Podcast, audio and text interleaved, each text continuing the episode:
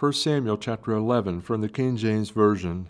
Then Nahash the Ammonite came up and encamped against Jabesh Gilead, and all the men of Jabesh said unto Nahash, Make a covenant with us, and we will serve thee.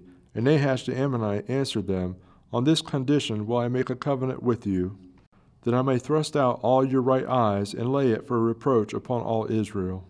And the elders of Jabesh said unto him, Give us seven days' respite, that we may send messengers unto all the coast of Israel, and then, if there be no man to save us, we will come out to thee. Then came the messengers to Gibeah of Saul, and told the tidings in the ears of the people, and all the people lifted up their voices and wept. And behold, Saul came after the herd of the field, and Saul said, What aileth the people that they weep? And they told him the tidings of the men of Jabesh, and the Spirit of God came upon Saul when he heard those tidings. And his anger was kindled greatly, and he took a yoke of oxen, and hewed them in pieces, and sent them throughout all the coast of Israel by the hands of the messengers, saying, Whosoever cometh not forth after Saul and after Samuel, so shall it be done unto his oxen. And the fear of the Lord fell on the people, and they came out with one consent.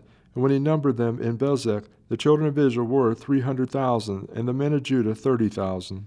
They said unto the messengers that came, Thus shall ye say unto the men of Jabesh Gilead, Tomorrow by that time the sun be hot, ye shall have help.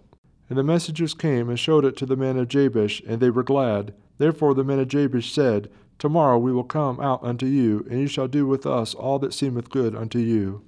And it was so on the morrow that Saul put the people in three companies, and they came into the midst of the host in the morning watch, and slew the Ammonites until the heat of the day.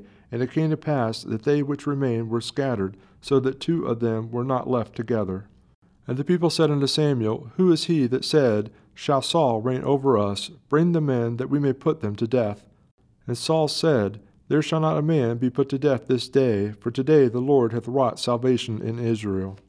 Then said Samuel to the people, Come, let us go to Gilgal, and renew the kingdom there. And all the people went to Gilgal, and there they made Saul king before the Lord in Gilgal. And there they sacrificed sacrifices of peace offerings before the Lord, and there Saul and all the men of Israel rejoiced greatly.